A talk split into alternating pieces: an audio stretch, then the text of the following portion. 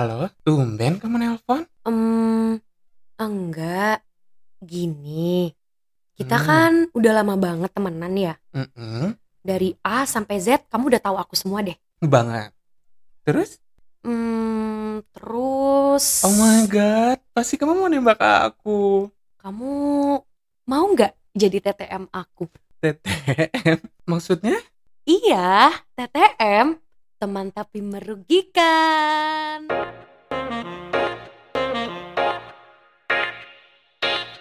Hai, assalamualaikum warahmatullahi wabarakatuh. Teman-teman aku, rakyat-rakyat jelata di luar sana, apa kabarnya? Masih tetap miskin sama sayang coy. Nauzubillah min dzalik.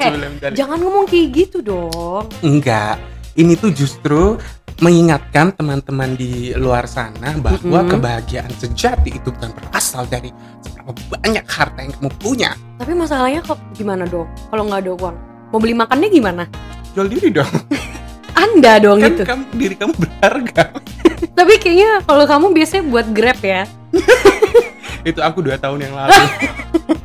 Yang penting bisa pulang sama pergi. Yang penting bisa pulang dan bisa pergi. Iya benar, pulang pergi kantor. Aduh, bete deh ngomongin kantor banyak. Jadi ceritanya si kamu maunya dipanggil yang apa nih? Nama asli atau nama panggung? Aku nama asli dong, Nana Mirdad. Jangan, kamu digrading Nana Mirdad yang asli, jangan kayak gitu. Oke, Naisila deh atau Lydia Kandau aja.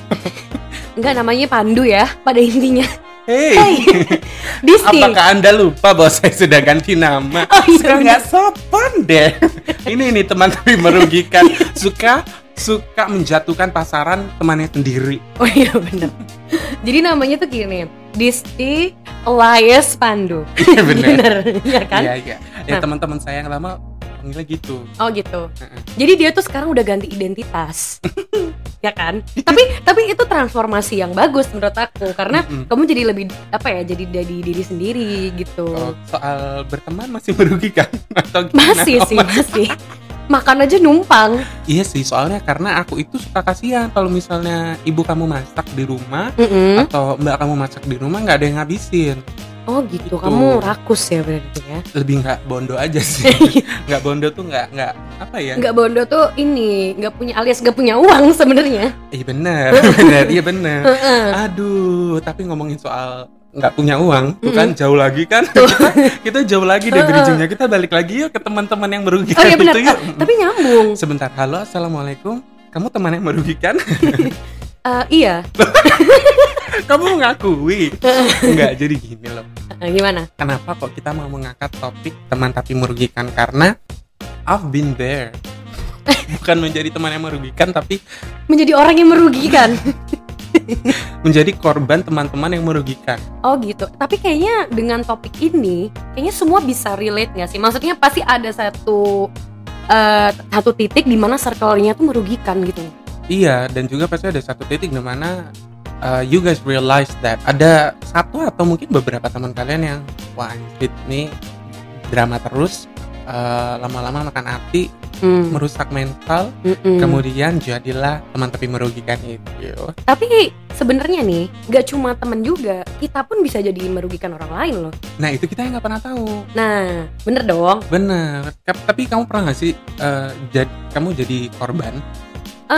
Pengalaman merugikan sebenarnya mungkin ada ya, tapi aku yang nggak sadar. Apa gimana ya? Aku juga nggak tahu sih. Ataupun mungkin aku pernah merugikan orang lain, tapi aku juga nggak sadar gitu. Benar. Kalau aku pernah punya lingkungan teman-teman yang merugikan, merugikan as in dramanya dapet, paket lengkap say. Dramanya dapet, terus abis itu makan hatinya dapet. Aduh, pokoknya pusing aja bawaannya kayak oh my God, kenapa kok aku harus kamu setiap hari, setiap pagi karena kamu adalah teman kantor aku. Oh, wow. Oke. Satu, teman tapi merugikan. Ceritanya adalah begini. Sebentar. Belum, enggak. Oh, iya. Sebelum kamu cerita nih, aku ingin memperjelas aja bahwa menurut aku nih pasti ada kan. Kita pasti punya satu teman yang merugikan gitu. Enggak cuma teman kantor, mungkin yang dengerin juga mungkin teman sekolahnya, teman kuliahnya, ya dong. Teman tidurnya, maksudnya teman tidur itu ini camping kan tidurnya bareng. Oh gitu. Persami saya. Oh. SD ya. SD, benar. Terus ya kayak gitulah. Nah, kalau kamu nih mau ceritain teman kantor kan? Teman kantor. Kok kamu tahu ya? Kamu pasti iya, mama kan? Loreng. Tahu apa yang sedang aku pikirkan? Tadi kan kamu bilang. Mohon maaf ya, itu sebenarnya aku sadar ya ini conversationku sama Disti Elias Pandu tuh emang kayak gini. Selalu nggak jelas ujungnya, ngerti nggak sih? Nggak ada, aduh anti klimaks banget apa ya? Oke. Nggak, iya oke. Oke, kamu ceritain. Oke. Jadi waktu itu ceritanya aku punya. Bisa nggak sih jelas aja suaranya? Jadi aku kerja di salah satu industri kreatif begitu ceritanya. Merugikannya itu dari sisi ini sih, dari sisi mental dan dari finansialnya ada merugikan mentalnya tuh SN gini. You know, aku dulu sebelum bertransformasi kan adalah diberi label sebagai cowok yang ngonjek. Jadi yang kelingking suka ketinggalan itu loh, Mbak. Oke. Karena sekarang aku bertransformasi menjadi seutuhnya. Jadi story saya you better go. Oke. Terus sering kayak diledek-ledekin gitu loh, ngerti nggak sih? Oh. Tapi mau gimana lagi, namanya kita kerja satu lingkungan, jadi ya mau nggak mau harus di iniin. Kalau soal finansial, jadi di kantor itu kita itu punya fasilitas makan siang. Kita ada makan siang. Okay. At one dan beberapa kali itu sering makan siang ini nggak ada. Jadi kita harus jajan keluar. Dan jajan keluar itu kayak anak-anak tuh ngajaknya pergi ke pusat perbelanjaan yang which is kita makannya itu di tempat yang cukup menguras kantong lah, cuma buat makan siang doang. Oke. Sampai satu ketika aku ngerasa, wah kalau kayak gini terus merugikan aku juga nih gitu. Terus abis itu one day makan siang ini nggak ada lagi nih. Makan siang ini nggak ada lagi. Terus aku nanya ke teman-teman, siang ini pada mau makan apa? Aku kayaknya pengen makan mie ayam deh, kayaknya mie ayam enak deh. Soalnya di kantor tuh ada mie ayam yang enak dan murah. Ya. Gak murah sih, terjangkau. Kalau murah kan sering murahan saya kayak aku. Diumbar. Terus habis itu tau gak, ada salah satu teman aku, ini kebetulan duduknya sebelahan sama aku, ngomong kayak, hah? Makan mie ayam? Kayak asisten rumah tangga aja makannya mie ayam. Serius. Terus habis itu salah satu teman aku yang lain nyelutin, udahlah kita pergi ke ini aja, kita makan Urban Wagyu. Wow, itu kantongnya kayak Doraemon ya, jadi kayak langsung dikeluarin. Bukan Doraemon, Mbak. Dia itu di dalam tasnya gembol ATM. Mesin ATM dia gembol. Gitu. Oh, jadi kamu secara mental dirugikan, finansial pun dirugikan, juga dirugikan. Dibully karena aku ngonjek itu tadi dulu. Tapi bisa jadi yang ngebully kamu itu dia juga punya punya sisi lainnya dia sendiri, ngerti nggak sih? Iya sih, cuman aku masih nggak paham aja sisi lain yang kayak gimana. Nah, kamu misalnya kayak dianggap aneh gitu loh, kayak bukan aneh sih, maksudnya kayak ya intinya tidak semestinya gitu kali. Ya mungkin. Itu mempengaruhi mental kamu, terus kamu jadi nggak semangat kerja, terus jadi kayak malas-malasan. Iya, kayak malas kerja gitu loh, tau nggak? Ya mungkin nggak bisa dihindari juga sih ya, apalagi teman kerja. Benar. Nggak bisa dihindari. Benar. Terus aku nih mau ngasih tahu nih ciri-ciri toxic friend itu kayak gimana? Atau mungkin kamu bisa kasih tahu lah. Ciri-ciri toxic friend menurut kamu? Biasanya ini kalau dari aku ya, depannya biasanya A, tangannya itu M, belakangnya itu D. Nama aku dong, Beb. Sorry, terima kasih. Sorry. Kamu kok suka bener sih kalau ngomong, jangan kayak gitu. Suka bener, Mbak, suka bener. Jangan kayak gitu. Biasanya kalau misal gimana caranya kita bisa tersadar bahwa kalian itu berada di kondisi toxic friends. Satu, orang-orang toxic itu biasanya memprioritaskan dirinya. Nah, kamu tau gak sih, kamu ngomong kayak gini, aku jadi kepikiran. Apa? Kayaknya we have that one friend yang self-centered gitu loh. Aku? Iya emang. Sumpah? Gak sih, gak bercanda. Terus aku baper. Aku pulang. Maaf ya, dia kayaknya abis minum hormon, makanya kayak langsung baperan gitu, sensitif. Aku ngerasa aku punya satu teman yang sangat-sangat self-centered, ngerti gak sih? Di saat misalnya aku cerita, dia tuh langsung kayak, narsis kali ya mungkin itu. Iya bisa jadi sih. Tapi somehow kadang aku juga ngerasa kayak gitu. Misalnya ketika ketemu sama temen nih, kadang itu semua orang itu butuh attention. Oke. Okay. Kamu pasti juga butuh attention kan? Iya dong. Harus perhatian juga. Aku juga butuh attention kan. Kayak secara nggak sadar itu kadang itu kita kayak gitu ke orang lain, berlomba-lomba untuk diperhatikan gitu loh, kayak berlomba-lomba untuk kita ini aku ini prioritas loh. Tapi tapi ada kadarnya dong. Kita iya tahu sih, kadarnya. Kalau ini kadarnya yang udah nauzubillah min dzalik. Yang ngampe gitu. Ngeden ada Mbak. Itu coklat-coklat kopi. Sebentar, aku bersihin dulu. Wow. Anda luwak ya. Keluarnya biji kopi.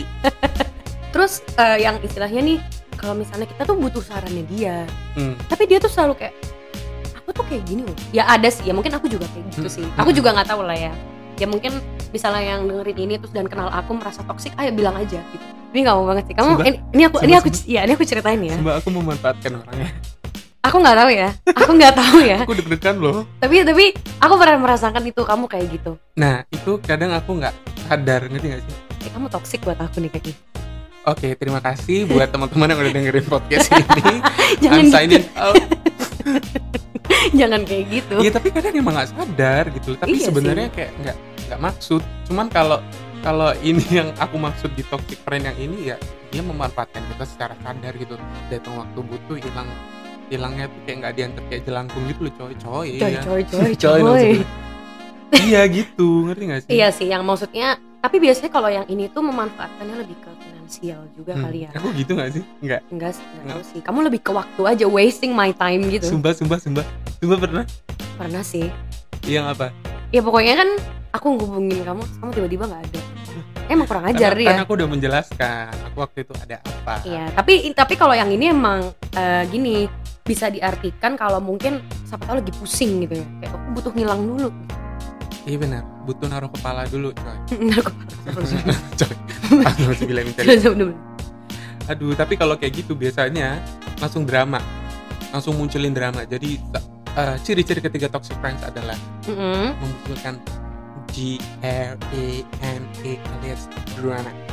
Itu kan aku suka drama. Oh gitu. Aku suka di dramain kamu ya. Iya. Tapi kalau orang-orang yang suka memunculkan drama itu biasanya kayak sulit banget buat ditebak suasana hatinya lagi gimana sekarang ini. Terus kadang ada kan temen yang cemburu. Bener, misalnya yang cemburu yang kayak pokoknya kalau temennya senang, temennya sukses tuh apaan sih? Cemburu yang lainnya juga adalah misalnya aku temenan sama kamu lama, terus habis itu kamu punya teman baru lagi. Itu kayak aku cemburu kayak, ngerti nggak sih? Ada nggak kamu temennya kayak gitu? Ada. Gimana sih? Aku nggak tahu sih. Mungkin ini sebenarnya dia nggak bilang. Tapi kayak aku bisa merasakan itu gitu. Jadi kayak misalnya aku hangout sama temen yang lain, ngerti nggak sih yang penyakit FOMO gitu loh, fear of missing out, yang dia ngerasa kok aku nggak diundang sih, kok aku nggak ikutan sih, ngerti nggak sih? Dia tuh selalu ada pingin berada di lingkungan itu terus, terus kayak harus diajakin terus. Gak apa-apa, ceritain aja. Apa namanya kalau boleh tahu? Ini memunculkan drama nih orang. Aku mancing. Ini dia memunculkan drama. Ini salah satu toxic friends. Itu jangan ditiru ya. Iya benar. Jadi yang kayak gitu. Suka lihat temennya berantem. Suka banget kayak makin sorry, panas. Kita anak Twitter nggak suka kalau ada orang berdamai. Aku suka keributan. Itu anak Twitter kayak gitu tuh. Kalau aku suka kerimbunan. Hutan dong. Okay, anyway back to the topic. Jadi ini aku nggak tahu sih itu cemburu atau enggak. Tapi kayak dia tuh selalu ngerasa fear of missing out gitu loh. Iya sih benar. Dan kayak aku nggak pokoknya kayak nggak suka aja gitu kalau misalnya dia nggak di-exclude-kan dalam grup ini. Benar, dan itu secara gamblang mungkin diungkapkan ya, makanya kayak who do you think you are? Benar itu. Gitu. Nah, dari situ biasanya langsung sikapnya negatif. Ya kan? Tipikal yang langsung gara-gara cemburu itu langsung ngeritik temennya, ya kan? Yang diade-adein aja. Terus enggak pernah muji sekalipun jadinya. Bener-bener yang istilahnya kayak ya itu tadi, nggak suka ngelihat temennya seneng. Bener. Tapi kalau ngomongin soal bersikap negatif itu, aku pernah sih punya temen yang ini kalian semua pasti juga pernah punya. Dia juga pasti punya temen yang kamu kok nggak bisa ini sih, apa namanya, lebih urusan dikit atau apa namanya, kayak ngomentarin fisik gitu loh, nggak pernah muji, padahal kita tuh udah mati-matian workout, kita udah mati-matian diet. Ya ada juga tuh. Ada nggak? Ada nggak yang... konsen ya? Bukan, karena aku lagi mikir aja gitu. Oh, langsung ngeliat konteks kira-kira teman yang mana aja yang toksik ya. Terus biasanya kayak gitu. Suka bener kalau ngomong. Iya, terus gitu tuh langsung kayak nyuruh kita berubah gitu loh, tau gak sih? Kamu kayaknya lebih bagusan urusan deh, kayaknya kamu bagusan pakai baju yang rok mini aja deh. Iya, tapi sebenarnya tuh rancu loh. Ada orang yang kayak suportif, tapi nggak sih, yang kayak dia emang beneran pingin, aku pingin temanku tuh lebih baik, pingin lebih better, ngerti nggak sih? Iya, suportif sih suportif, tapi somehow kalau misalnya udah terlanjur terlalu ikut campur ke dalam urusan pribadi kita itu kayak bener-bener ya, kan? Tapi ada loh, aku kemarin habis baca di Twitter yang toksik tapi positif. Baca nggak tuh kontennya? Yang mana ya? Ah, kamu tuh yang toksik tapi positif. Kayak misalnya kayak oh iya, nah iya, tahu kan yang dia tuh sebenarnya toksik tapi kayak kata-katanya positif, ngerti nggak sih? Iya, aku juga lupa sih yang exactly the words. Tapi yang kamu ingat kira-kira apa? Mungkin rakyat jelata ini nggak tahu. Oke, misalnya kayak gini nih, misalnya kita lagi sedih. Terus teman kita ngomong, udahlah, aku tuh juga kayak gitu kok, semua orang juga kayak gitu, ngerti gak sih? Yang kamu tuh istilahnya kayak, aku tuh juga kayak gitu, masalah kamu tuh gak lebih berat dari masalahku, ngerti gak sih? Iya. Padahal kita tuh gak bisa ngebandingin masalah satu orang dengan yang lain, karena... Tapi itu termasuk toxic? I think so, maksudnya ya ini menurut aku aja ya.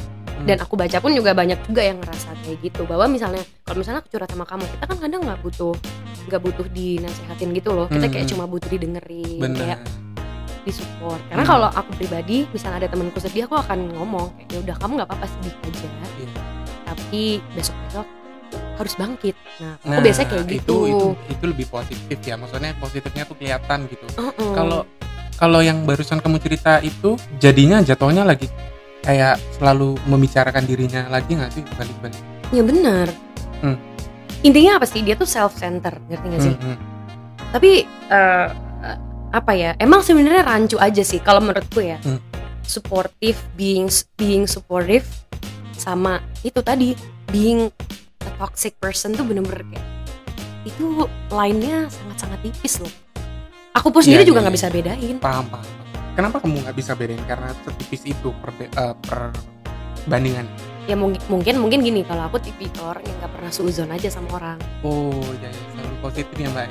Benar, selalu mengambil sisi positif dari orang. Oh jadi benar. Makanya bener. Jadi nggak pernah sadar kalau dijadi. Bener. Selain itu, menurut aku salah satu ciri-ciri teman yang toksik itu adalah teman yang ngajak ketemu, tapi terus bilang nanti kita ketemu update gosip ya. Aku punya sih aja, aku langsung cerita ada yang gini. Enggak, bukan kamu kok mbak, nggak usah gitu matanya. Hey. Ini teman toksik yang dia suka memunculkan gosip, padahal tuh nggak terjadi loh. Jadi ada satu teman yang lama nggak ketemu, terus ngajak ketemuan, terus abis itu akhirnya penutupan pembicaraan kita tuh apa tau nggak? Apa? Dia bilang gini. Oke, see you, nanti kita update gosip ya gitu. Terus kamu tau gak aku jawab apa? Apa? Sorry aku udah kelamaan di hutan gak ada gosip. Sumpah. Kayak males gitu loh. Iya, ngejulit kan? Ya Beb, ngejulit, ngomongin orang lain. Jangan kamu menusukkan aku. Oke, stop. Aduh, ini langsung di kuping aku langsung kayak gitu. Ini saya adalah salah satu ciri-ciri toxic friend-nya ini. Kalian ya gak usah jauh-jauh nyari, kalian dengerin podcast ini udah tahu toxic friend itu kayak gimana ya. Ini kayak dia, kita saling toxic satu sama lain. Jadi emang saling toxic. Lebih baik begitu, jadi tidak ada yang dirugikan. Jadi kamu toxic, aku toxic, terus kita sama-sama mati. Saling mematikan. Dikasih racun tikus. Enjoy. Ya. Terus selain itu kira-kira menurut kamu apa? Adar kan tadi udah 7, memprioritaskan dirinya, memanfaatkan kita, memunculkan drama, bersikap negatif, membicarakan dirinya aja, menyuruh berubah, gosipin orang lain. Terakhir nih, menurut seorang Mirdad Panda. Ini kalau menurut aku ya. Boleh dibaca mbak skripnya? Enggak, ini menurut aku. Ini menurut aku, enggak boleh. Boleh. Harus ngikutin skrip. Halal apa gimana? Halalan tuh gitu. Sorry. Ntar ini murtad dulu. Off the record ya. Aku sama Pandu ini. Hey. Sama Disti, identitas baru, mohon maaf suka lupa. Nggak apa-apa. Itu nggak apa-apa. Berteman dari SD. Jadi, tapi sejujurnya aku juga lupa sih. Aku nggak punya kenangan pas di SD, kayak semua tuh ngeblur, nggak ada di kepala aku. Tapi yang jelas dia toksik. Aku tuh udah merasakan toksik. Aku nggak tahu loh. Ini beneran teh? Nggak sih. Okay. Cuma biar seru aja. Oh iya. Aku pura-pura nggak sadar. Oh ya? Emang iya. Emang tuh toksiknya gimana? Enggak, oke. Boleh enggak usah gitu, enggak jijik orangnya. Oke, menyambung yang terakhir nih menurut aku. Enggak terakhir sih. Mungkin nanti kamu bisa nambahin. Tapi menurut aku, misalnya nih kita tuh udah kayak berusaha mingle gitu sama salah satu circle. Tapi tetap tidak dianggap. Jadi kayak misalnya intinya gini loh. Oke lah, in every relationship, enggak cuma pacaran loh. Misalnya in friendship, in family, pokoknya in every relationship itu harus two ways, ya dong, harus dua arah dong, komunikasinya segala macem. Tapi di satu titik aku ngerasa ini semua tuh satu arah, dan aku nggak ngerasain kayak itu. Kayak kamu yang ini ya, berusaha banget tapi dia nggak. Tapi ini dalam lingkup pertemanan. Ini pertemanan. Aku merasa kayak aku udah berusaha banget, kayak aku berusaha mingle segala macem. Tapi I always being left out somehow. Kayak aku selalu nggak dianggap. Nah, itu mungkin tuh kan lagi ngomong serius suka kayak gini. Anda Saiful Jamil suka nyanyi Bunda Dorce. Oh, bener. Udah dong, jangan off the topic gitu dong. Balik lagi ke topik nih. Terus intinya aku selalu berusaha untuk kayak mingle. Terus aku berusaha untuk agar aku dianggap. Tapi at the end of the day, kayak aku merasanya, aku nggak tahu dari pihak sana, tapi aku merasa nggak dianggap, dan aku merasa always one way. Even kayak mereka nggak nanya how are you, sekedar how are you, ngerti nggak sih? Karena menurut aku simple text kayak gitu itu penting loh. Iya sih, berkabar bukan apa kabar. Paham. Nah, gini, aku sih ngerti, kita pasti punya kesibukan sendiri. Nggak harus kita tuh tiap hari komunikasi, ngerti nggak sih? Tapi sama aku pasti kan pingin kan kayak how are you, karena di satu titik itu aku selalu ngerasa kayak hey, how are you? Aku yang selalu reaching out. Tapi kok aku gak pernah ya? Orang yang kamu omong itu aku tahu. Siapa? Ya. I know them. Karena itu juga salah satu circle kita juga ya kan. Dan aku juga tahu sebenarnya mereka udah pernah ngomong. Kenapa kok dia kayak gitu kamu? Oh, serius. Ini aku gak pernah cerita ya, baru di podcast ini aku cerita ya. Kamu tahu gak kenapa? Setiap kamu berusaha untuk mingle sama mereka tapi mereka nggak mau sama kamu, nggak dua arah tadi, alasannya cuma satu, ketek kamu bau.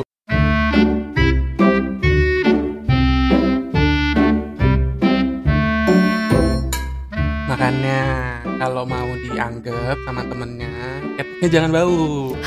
Kayak aku dong. Gimana? Mulutnya aja yang bau. Jadi ditutup pakai masker ya. Iya benar. Kalau ketek kan nggak bisa ditutup masker. Tapi tau nggak sih? Secara sekarang ini lagi aktoran chat. Kita kan kemana-mana pakai masker ya. Itu aku jadi tahu. Anjir itu mulut tuh bau ternyata. Jadi malah-malas pakai masker nggak sih? Iya kayak wow. Aku seperti tidak ingin pingsan. Malu-maluin deh, kamu. Aku nggak mau bertemu sama kamu. Merugikan. Jadi. Tahu deh, nggak jelas emang tuh kan toxic friend nih, emang bener. Mari silakan jawab tebakan garing saya. Oke, apa tebakannya? Kenapa kalau kita buka situs di internet, kita harus mengawalinya dengan www dulu baru bisa dibuka? Silakan pakai otak Anda. Oke, kenapa kalau buka internet harus www dulu? Kenapa ya? buka situs, bukan buka internet. Ih, gimana sih? Tuh kan? Ih, suka ngadi-ngadi deh Anda. Tuh kan, emang aku suka kayak gitu tau. Apaan sih, garing deh. Gak suka garing. Ih, males. Itu otak aku gak nyampe sana deh. Karena, mau tau gak jawabannya apa? Apa? Kenapa harus www dulu? Karena itu adalah sebuah sopan santun. Hah? Karena www adalah singkatan dari Wassalamualaikum warahmatullahi wabarakatuh. Aku